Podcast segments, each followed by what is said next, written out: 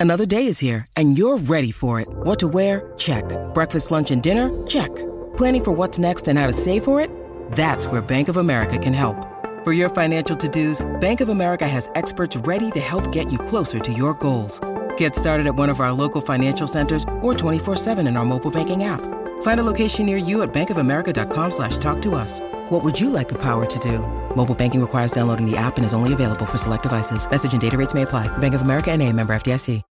When you need mealtime inspiration, it's worth shopping Kroger, where you'll find over 30,000 mouthwatering choices that excite your inner foodie. And no matter what tasty choice you make, you'll enjoy our everyday low prices, plus extra ways to save, like digital coupons worth over $600 each week. You can also save up to $1 off per gallon at the pump with fuel points. More savings and more inspiring flavors make shopping Kroger worth it every time. Kroger, fresh for everyone. Fuel restrictions apply.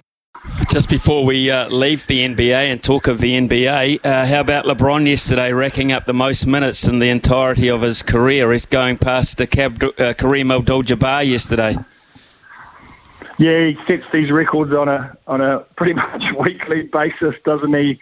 Um, you know, just with his uh, incredible um, longevity and his credible standards, uh, quite remarkable. But the other um, factor that went with that, Smithy, was that he also suffered his, his biggest ever defeat. I think as an NBA player, the Lakers lost to Philadelphia 76ers by I think 44 points.